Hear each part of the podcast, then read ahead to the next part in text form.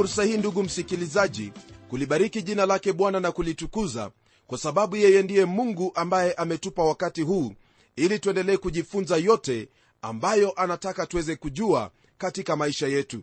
Nina furaha nikijua kwamba katika moyo wako umekuwa ukitazamia wakati kama huu ili uweze kujifunza yote ambayo mungu atakufunulia kupitia kwenye neno lake katika muda huu ambao ametupa. Kwenye kipindi kilichopita tuliweza kuona utangulizi wa kitabu hiki cha yeremia na pia kujifunza kutoka kwenye ile aya ya kwanza hadi ile aya ya tatu. Rafiki yangu jambo kuu ambalo lashughulikiwa kwenye sura hii ya kwanza ni kuhusu mwito wa nabii yeremia na jinsi mungu alivyomwita somo letu la leo rafiki yangu tutaanzia kwenye aya ya 4 hadi ile aya ya 18 kwenye aya ya 4 neno la bwana lasema hivi neno la bwana lilinijia kusema siwezi nikasisitiza zaidi sana kuhusu hili ambalo limeandikwa katika aya hii bali jambo lililopo ni kwamba mungu aliweza kuanza kunena na yeremia kwa njia ambayo hatuwezi tukaijua wala hatuwezi tukadadisi kufahamu alifanya vipi bali lile ambalo twajua ni kwamba mungu alinena naye. Neno lililomjia yeremia lilikuwa neno la mungu lililotoka kwake mungu. Rafiki yangu jinsi ambavyo mungu hufanya mambo yake wakati mwingine hatuwezi tukajua lakini tunafanya vyema tunapoamini neno hilo na kulifuata katika maisha yetu.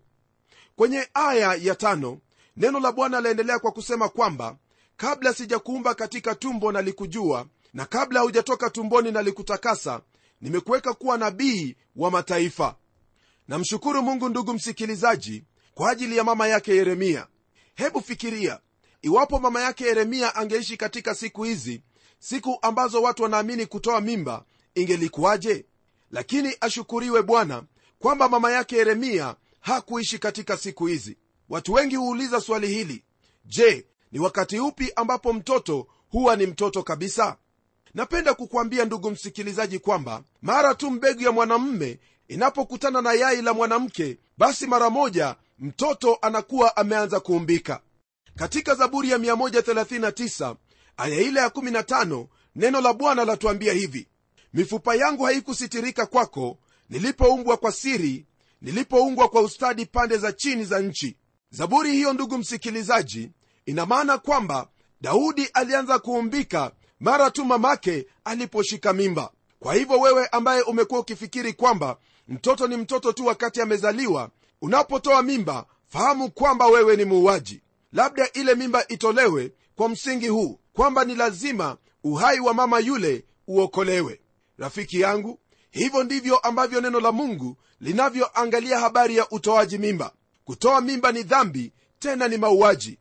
Mungu alimwambia yeremia kwamba kabla hajazaliwa alimjua na akamtakasa au akamwita. Kwa nini mungu amwambia yeremia maneno kama haya? Mungu alimwambia yeremia maneno kama haya kwa sababu alikuwa mpe ujumbe kwa watu wa yuda ujumbe ambao wataukataa. Yeremia atatupwa gerezani kwa sababu ya msimamo wake kwa mungu.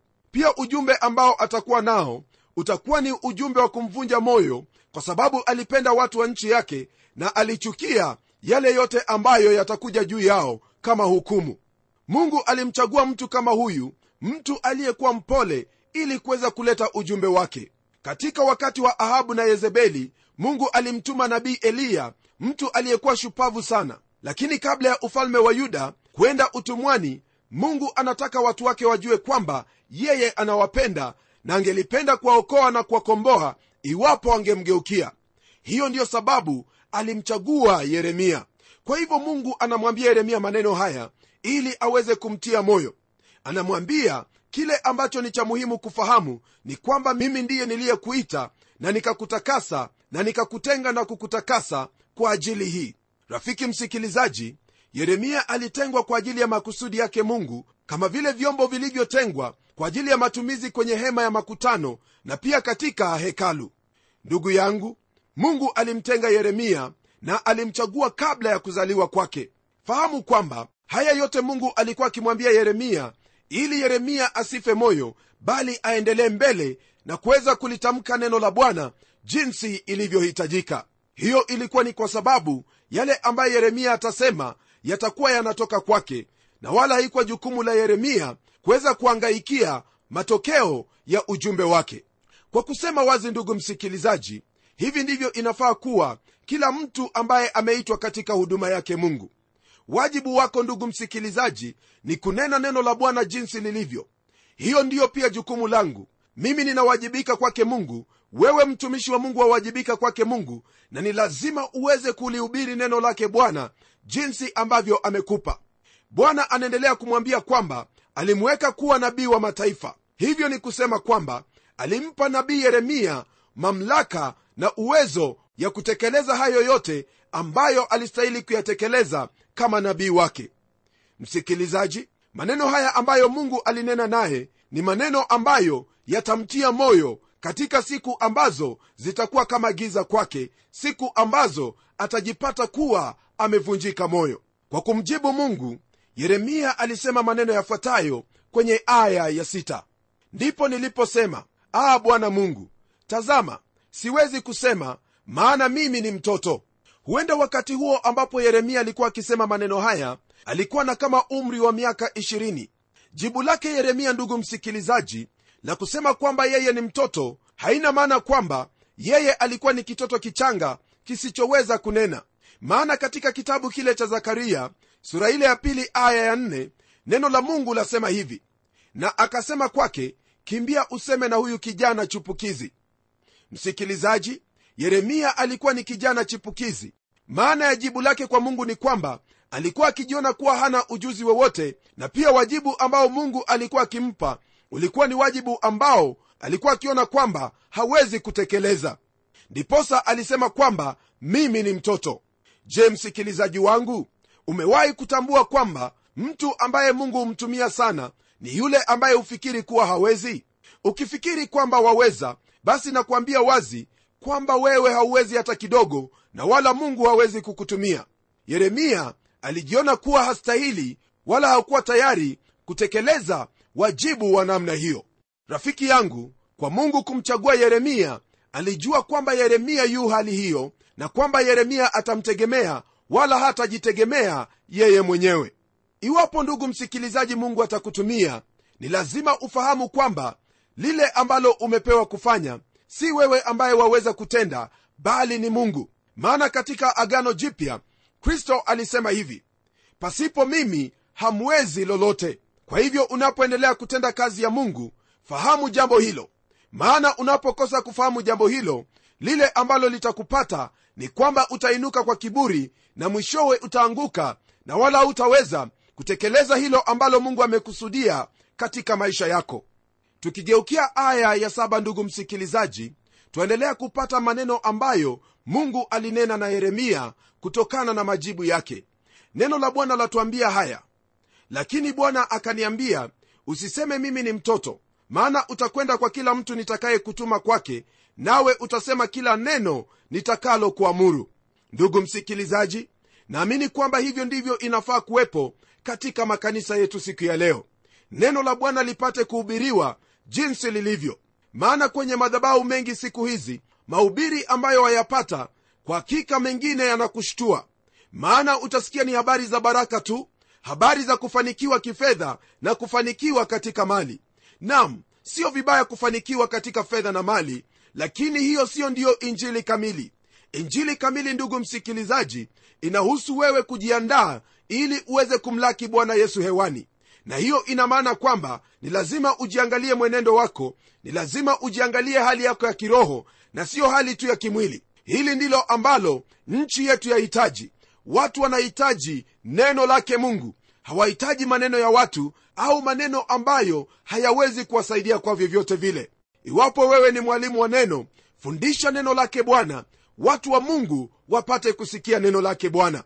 Yeremia aliambiwa kwamba anene neno ambalo anaamuriwa. Nami kile ambacho nakuambia rafiki yangu nena hilo neno ambalo mungu amekuamuru. Tunapoendelea rafiki yangu neno hili la bwana latuambia yafuatayo katika aya ya nane. Usiogope kwa sababu ya hao maana mimi nipo pamoja nawe nikuokoe asema bwana. Ndugu msikilizaji hili ambalo neno la mungu lasema latokana na kile ambacho yeremia atafanya.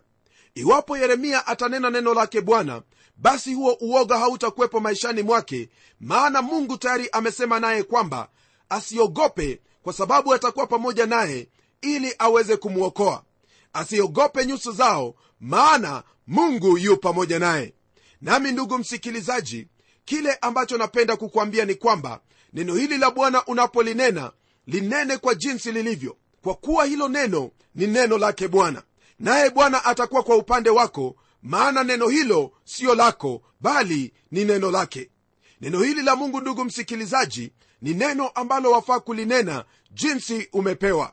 Unaponena neno hilo fahamu kwamba neno la mungu latuambia kwamba iwapo mungu yu upande wetu ni nani atakayekuwa juu yetu? Kwa hakika hakuna yeyote anayeweza kuwa kinyume chetu au juu yetu. Neno la bwana ndugu msikilizaji laendelea kutuambia yafuatayo katika aya ya 9 na 1 neno lasema hivi ndipo bwana akaunyosha mkono wake akanigusa kinywa changu bwana akaniambia tazama nimetia maneno yangu kinywani mwako. Angalia nimekuweka leo juu ya mataifa na juu ya falme ili kung'oa na kubomoa na kuharibu na kuangamiza ili kujenga na kupanda. Ndugu msikilizaji neno hilo la mungu latuambia waziwazi kwamba mungu aliweka maneno yake katika kinywa cha yeremia. Jambo hili ni la umuhimu ambao hauwezi ukadunishwa kwa vyovyote vile.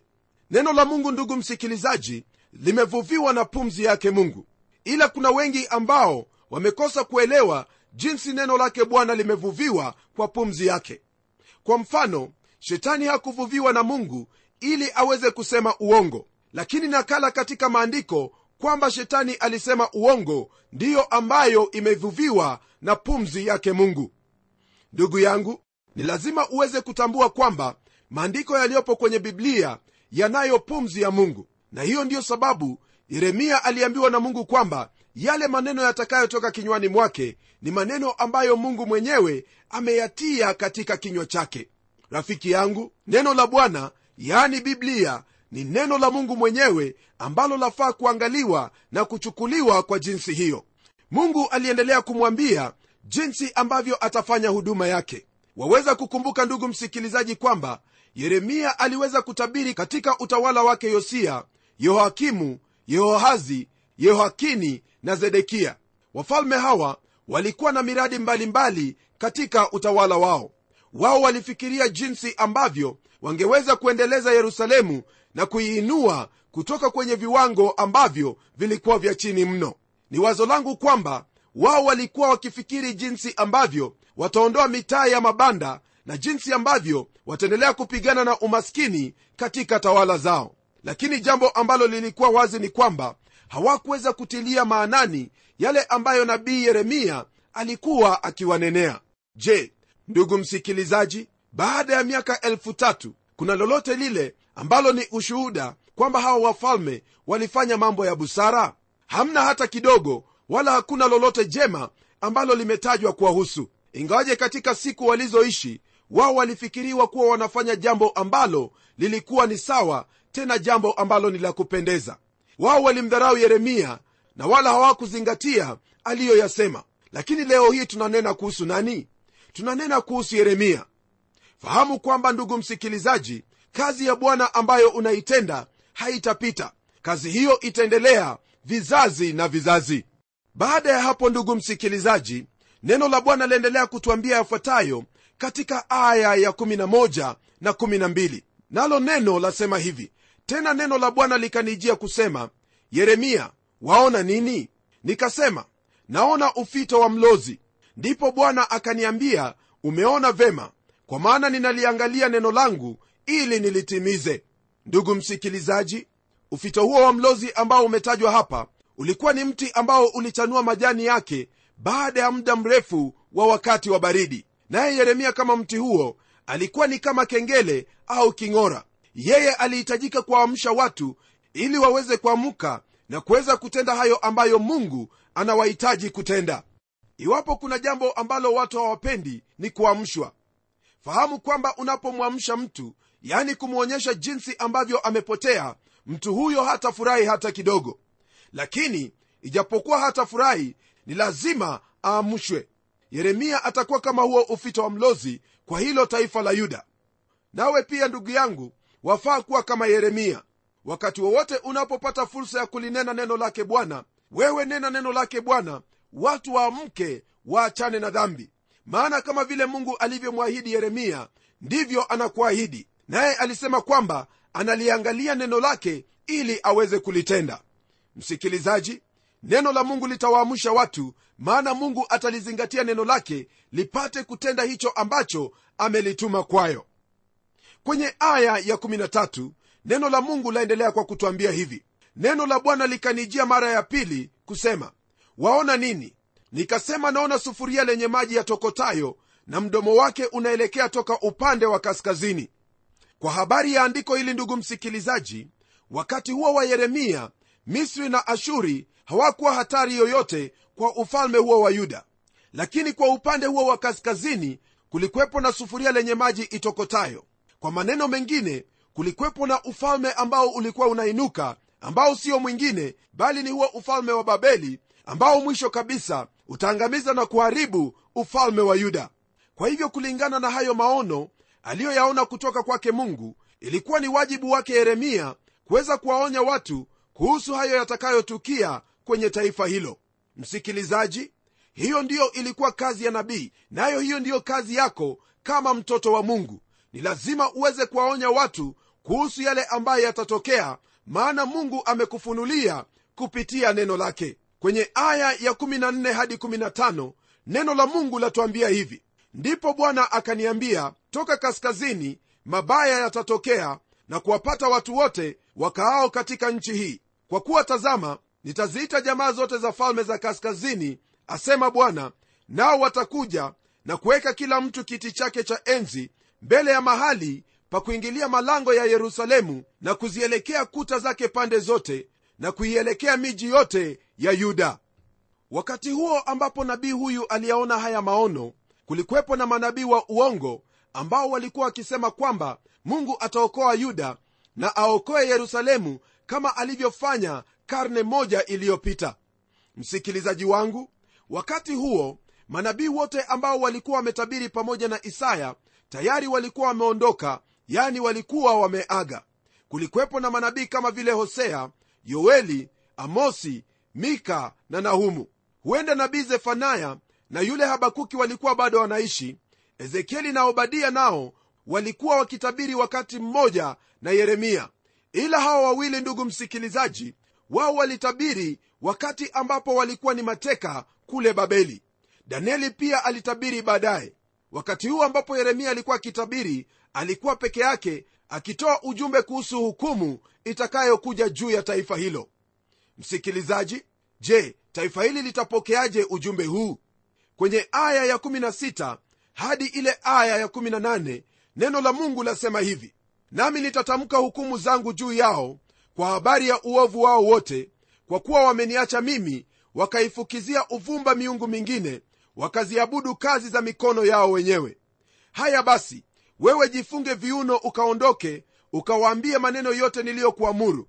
Usifadhaike kwa ajili yao nisije nikakufadhaisha wewe mbele yao. Maana tazama nimekufanya leo kuwa mji wenye boma na nguzo ya chuma na kuta za shaba juu ya nchi yote juu ya wafalme wa yuda na juu ya wakuu wake na juu ya makuhani wake na juu ya watu wa nchi hii ndugu msikilizaji kwenye aya hizo ambazo tumesoma mungu anamwambia yeremia sababu ya yeye kuweza kuleta hukumu juu ya nchi na pia anamuhimiza aondoke na kuweza kunena.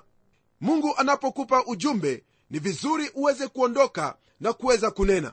Wala usifadhaishwe maana yule ambaye amekutuma yu pamoja nawe.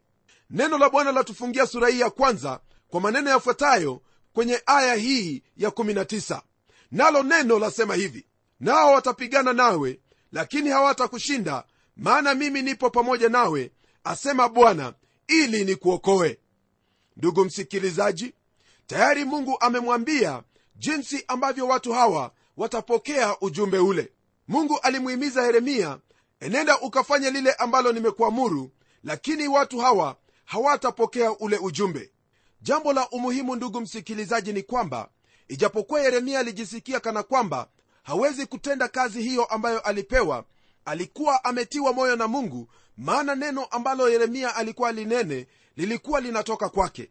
Rafiki yangu sioni haja ya mtu kukaa kwenye madhabahu na kunena maneno yake. Ni vyema yule anayekwea madhabahuni awe amepokea neno lake bwana. Hili jambo linapofanyika basi watu wa mungu watasikia na watachagua kulitii neno lake bwana je ndugu msikilizaji kuna lingine lolote ambalo lahitajika? Naamini kwamba hilo ndilo ambalo lahitajika. Uwe na neno lake bwana kinywani mwako nawe utakaposimama mahali popote utanena kwa ujasiri maana unajua kwamba mungu yu pamoja nawe ili akuokoe.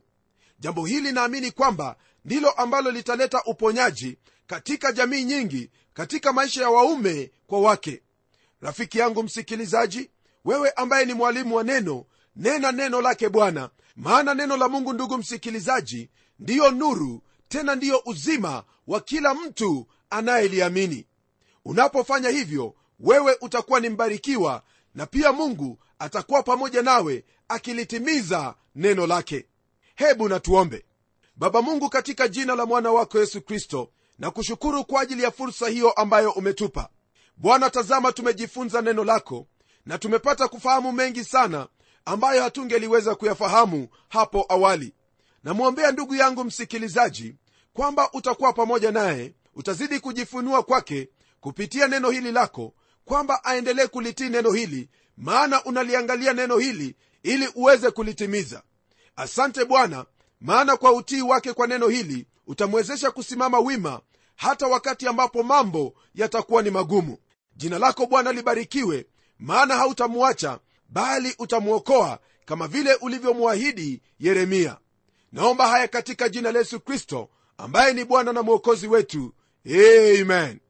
Hapo ndipo ndugu msikilizaji twamalizia sura yetu hiyo ya kwanza.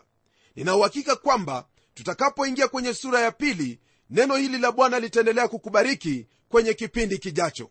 Hadi wakati huo mimi ni mchungaji wako jofre wanjala munialo na neno litaendelea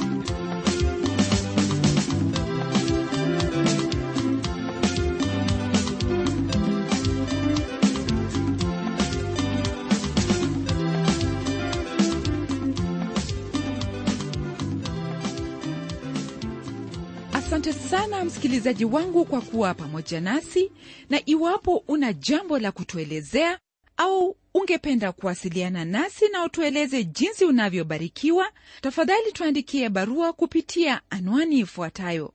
Andika kwa mtayarishi kipindi cha neno transworld radio. Sanduku la posta ni 21514 nairobi kenya. Nimesema sanduku la posta ni 21514 nairobi kenya pia waweza kuwasiliana nasi kupitia anwani yangu ya email ambayo ni pomodo at twr co ke na hadi wakati mwingine ndimi mtayarishi wa kipindi hiki pamela omodo nikikwaga nikisema barikiwa na neno litaendelea